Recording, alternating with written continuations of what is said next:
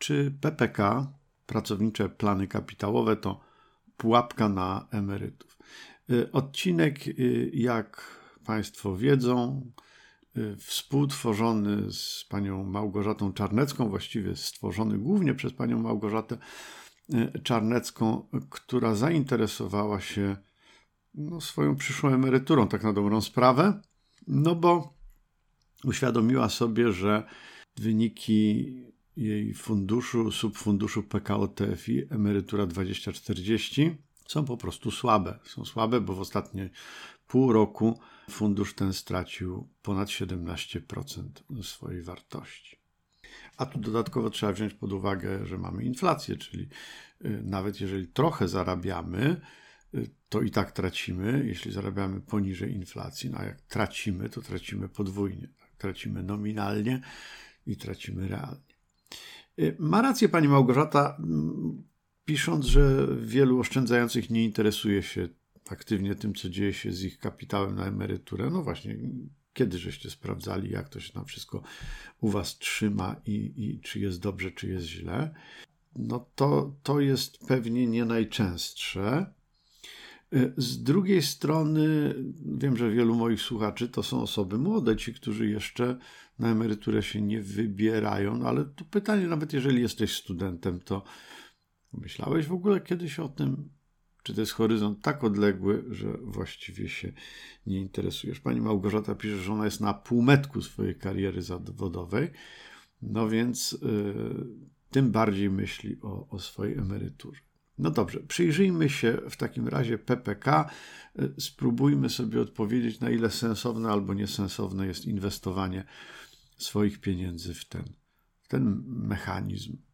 Fundusze mają pewne ograniczenia ustawowe. T F I nie mogą sobie dowolnie inwestować środków przyszłych emerytów, bo tu odbywa się tak zwana inwestycja w fundusze zdefiniowanej daty, czyli zmienny jest profil ryzyka inwestycji.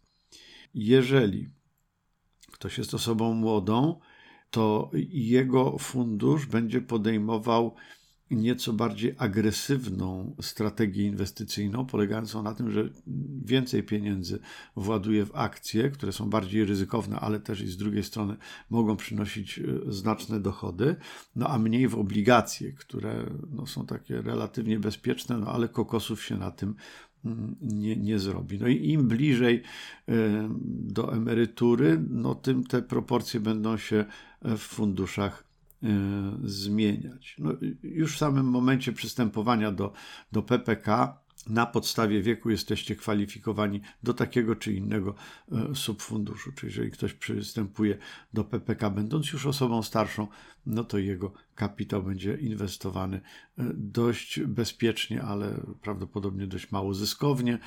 Natomiast, natomiast jak ktoś jest młody, no to, no to inaczej. W jakie akcje inwestują P P K? No tu z tego co widać dominuje głównie WIG dwadzieścia, a to są duże firmy, a to są duże firmy, na które, tak jak słusznie zauważa pani Małgorzata, polityka ma bardzo duży wpływ. No i na przykład banki ostatnio znalazły się pod ostrzałem, no bo jeżeli zastąpimy WIBOR innym czynnikiem, innym miernikiem wartości pieniądza, jeśli obiecujemy hojne wakacje kredytowe, no to wiadomo, że to dla banków nie jest dobrze, dla akcjonariuszy banków nie jest dobrze, a więc inwestycja w te akcje może nie być taką najlepszą inwestycją. Wcześniej energetyka ratowała górnictwo, no i to znowu też nie było przesadnie, przesadnie dobre. Zwróćmy uwagę, że w takim układzie jakaś niezbyt mądra, niezbyt rozsądna, kontrowersyjna wypowiedź jakiegoś wysoko postawionego polityka, czy na przykład premiera, ma niezwykle mocny wpływ na, na dwa i pół miliona uczestników P P K. No to jest jednak duża liczba osób. W dzisiejszych realiach inwestowanie w obligacje nie jest przesadnie lepsze, w tym sensie, że oprocentowanie obligacji jest no, mało atrakcyjne. Co prawda są obligacje indeksowane inflacją, ale one są indeksowane inflacją od drugiego roku. No i to powoduje, że na samym starcie przez ten pierwszy rok łapiemy stratę, którą później trudno byłoby nadrobić. Tu pani Małgorzata ładnie analizuje aktualną ofertę. Najkrótszy czas, na który można ulokować środki w takich obligacjach są cztery lata, przy czym w pierwszym roku oprocentowanie jest stałe i ostatnio wynosi trzy przecinek trzy procent. trzy przecinek trzy. A w kolejnych latach do wskaźnika inflacji będzie doliczany jeden punkt procentowy, czyli inflacja dziesięć, no to my mamy oprocentowanie jedenaście. W przypadku tych obligacji odsetki są wypłacane co roku, czyli nie zwiększają kapitału. No i teraz y, takie tam drobne uproszczenia pani Małgorzata zastosowała i mówi tak. Wpłacamy dziesięć tysięcy złotych. No to w pierwszym roku przy tym oprocentowaniu trzy przecinek trzy po, po opłaceniu podatku belki dostaniemy dwieście sześćdziesiąt siedem złotych. No czy to nas jakoś cieszy średnio? No bo jeżeli piętnaście procent inflację będziemy mieli w tym roku, no to żeby realnie się przed nią zabezpieczyć, czyli nic realnie nie zarobić, ale i nie stracić, no to obligacje musiałyby być oprocentowane w pierwszym roku na poziomie osiemnaście przecinek pięć procent. osiemnaście przecinek pięć procent, bo trzeba przecież jeszcze odjąć podatek do, do zapłacenia. No to jeżeli w kolejnym roku inflacja będzie powiedzmy dziesięć procent, już nie piętnaście, a dziesięć, no to w drugim roku zysk z obligacji będzie większy, no bo do tej inflacji dziesięć procent dodajemy jeden, to jest jedenaście procent. Odsetki wyniosą osiemset dziewięćdziesiąt jeden złotych, no bo podatek trzeba zapłacić. No ale w tym samym czasie, by realnie nie stracić, no to już trzeba byłoby zarobić dwa tysiące sześćset. dwa tysiące sześćset. A my tutaj dostajemy raz dwieście sześćdziesiąt siedem złotych, raz osiemset dziewięćdziesiąt jeden. Tak? To jest troszkę ponad tysiąc złotych. A ponad dwa i pół trzeba by nie stracić. To oczywiście jest słuszne stwierdzenie, że oszczędzający w P P K te dwa i pół miliona ludzi stają się po prostu sponsorami rosnącego długu publicznego, bo są dawcami najtańszego kapitału. To już niedługo będzie dziesięć miliardów wpakowanych przez tych ludzi do programu, no a przecież program jest młody, bo wystartował niespełna trzy lata temu. Oczywiście tu nie można takiej wieloletniej inwestycji, bo przecież środki są systematycznie w tym P P K wpłacane aż, aż do momentu naszej emerytury. Takiej wieloletniej inwestycji nie można oceniać po chwilowym trendzie, po tej sytuacji, która jest obecnie. No ale to oczywiście jest pytanie, czy da się odrobić straty, czy da się uchronić oszczędności. Kilka kwestii. Znaczy, po pierwsze właśnie trzeba pamiętać, że wpłaty do P P K to nie jest inwestycja jednorazowa. Tak jak tutaj w tym przykładzie, że dziesięć tysięcy wrzucamy w obligacje, to oszczędności buduje się z miesiąca na miesiąc. W związku z tym ta opłacalność będzie troszeczkę inaczej, inaczej wyglądała. No bo jednak dośredniamy w pewien sposób ceny z rynku kapitałowego, to znaczy jak ceny aktywów spadają, no to my w kolejnych, oczywiście tracimy na tym, co mamy, ale dokupując w kolejnych miesiącach kupujemy po prostu tanio, więc to nam stwarza możliwość osiągania dodatkowych zysków. Drugi niebagatelny aspekt, który trzeba wziąć pod uwagę, to jest to, że P P K, i to jest moim zdaniem hit P P K, to znaczy to jest ta największa wartość, którą tutaj ja mógłbym podkreślić, ja, a nie pani Małgorzata tym razem, do oszczędności, które my odkładamy na P P K, dokłada się pracodawca i tam troszkę państwo w formie takiej rocznej dopłaty, to, to jest akurat niedużo. Podstawowa składka na P P K to jest dwa procent wynagrodzenia pracownika. Plus do tego półtora procent, które dopłaca pracodawca. Czyli przy takiej relacji można by powiedzieć, i nie biorąc pod uwagę tej takiej niewielkiej dopłaty od państwa, to możemy powiedzieć, dzięki dopłacie pracodawcy to my jesteśmy od razu do przodu o siedemdziesiąt pięć procent. Tak? Bo my wpłacamy dwa procent naszego wynagrodzenia, a półtora procent, czyli trzy czwarte tego, co my wpłacamy, dokłada nam pracodawca i dlatego właśnie pani Małgorzata pisze, biorąc pod uwagę udział mojego pracodawcy, to pomimo ujemnej rentowności funduszu nadal na moim rachunku mam znacznie więcej niż sama wpłaciłam. No i to jest tak naprawdę, myślę, bardzo ważne, tak, bardzo istotne. Pani Małgorzata pisze: w moim indywidualnym przypadku, po uwzględnieniu wszystkich wcześniej wyłączonych zmiennych, przy regularnych wpłatach od stycznia dwa tysiące dwudziestego pierwszego nadal mam na rachunku sześćdziesiąt procent więcej niż wpłaciłam.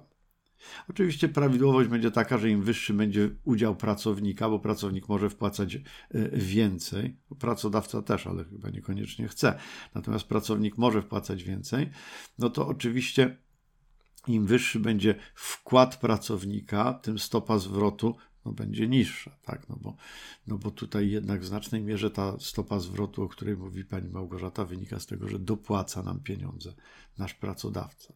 Proporcje między moją wpłatą a wpłatą pracodawcy są tutaj istotne. No więc to jest taka indywidualna ocena z punktu widzenia inwestora. To wygląda trochę inaczej, w tym sensie, że no, stopa zwrotu, jak jest ujemna, to oczywiście nas to nie cieszy, ale, raz jeszcze podkreślam, dopłata naszego pracodawcy to jest absolutny game changer, tak? Bo, bo w żadnej innej formie oszczędzania nie ma tak, że do naszych oszczędności ktoś nam dokłada jeszcze siedemdziesiąt pięć procent, a tu nasz pracodawca właśnie, właśnie to robi.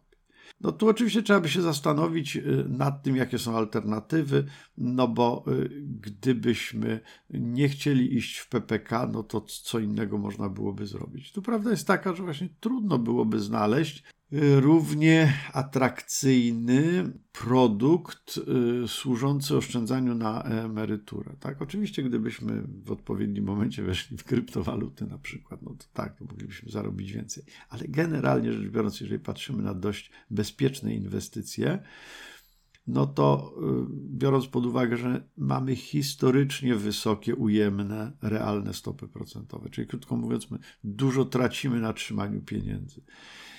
Do tego, jeśli dołożymy podatek Belki, który przecież podobnie jak wyższy V A T w Polsce miał być przejściowy, ale przecież nie jest przejściowy i tu się potwierdza znakomicie to, że prowizorka działa wiecznie, jest najtrwalsza.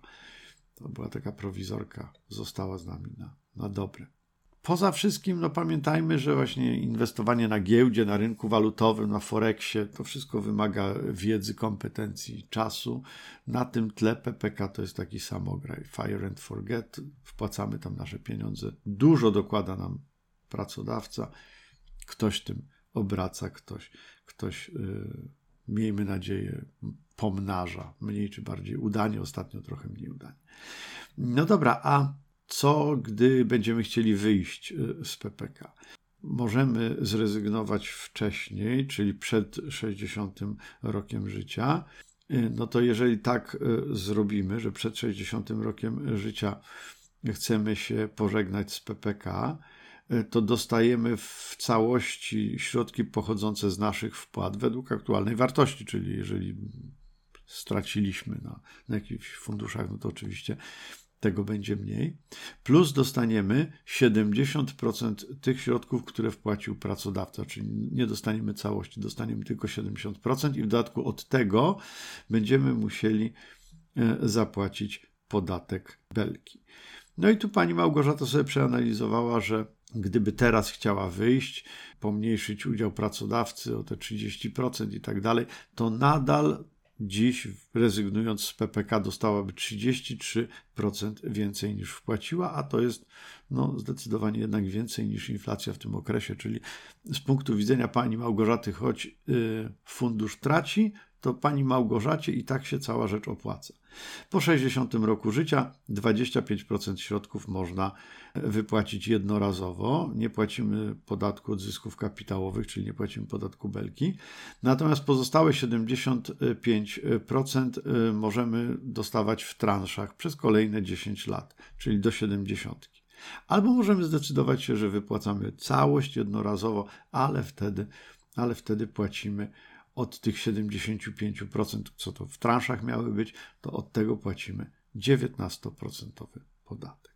Dwie rzeczy na koniec. Pierwsze, czyli tak jak widzicie, to są trochę różne perspektywy, nawet jeżeli fundusze, które zarządzają kapitałem gromadzonym w P P K, nie do końca dobrze sobie momentami radzą, to tak bardzo nie ma się czym przejmować, bo po pierwsze przyjdzie taki czas pewnie, że będą sobie radzić lepiej, będzie lepsza sytuacja na giełdzie, a inflacja będzie niższa. Po drugie, nawet jak sobie super nie radzą, to i tak to, co dokłada nam pracodawca z naszej indywidualnej perspektywy, czyni inwestycje w P P K czy przystąpienie do P P K naprawdę niegłupią decyzją. Ja sam w P P K jestem i delikatnie do tego bym raczej namawiał. Bardzo delikatnie. Drugi aspekt, no to prywatność zgromadzonych środków. Według obecnego stanu prawnego środki zgromadzone w P P K są naszą prywatną własnością i będą podlegały dziedziczeniu, czyli jeżeli wcześniej opuścimy ten PADUS niż, niż planowaliśmy, to nasze na przykład dzieci te pieniądze dostaną. I tu pani Małgorzata pisze, co do zasady nie powinniśmy obawiać się powtórzenia się historii z O F E. I to jest ten moment, jedyny moment tak naprawdę, gdzie ja bardzo mocno z panią Małgorzatą się nie zgadzam. Otóż ja uważam, że powinniśmy się tego obawiać. Tego akurat bym się obawiał, ponieważ prawo w Polsce jest traktowane bardzo, ale to bardzo per noga. Prawo w Polsce jest nierespektowane, jest zmieniane i nie ma żadnej pewności. Zaufanie do ogólnie pojętych rządzących, zaufanie do stabilności reguł, że myśmy się umówili i to tak będzie, jest, jest bardzo niskie. Taka refleksja prywatna. Generalnie chyba tak się nam świat trochę zmienił, tak trochę zmienił się, zszedł nam na psy, że nie można mieć pewności, że umowy obowiązują, ale tylko wtedy, kiedy się nam podobają, a kiedy nam się nie podobają, to nie. Że właśnie trudno mieć pewność, trudno mieć zaufanie. Ale mimo tego do P P K chyba warto się zapisać, a na pewno warto się nad tym zastanowić i pochopnie nie odrzucać.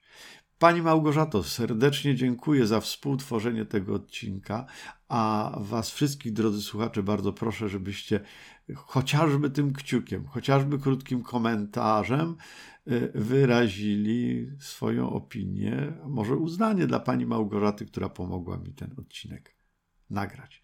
Serdecznie dziękuję za uwagę i do usłyszenia.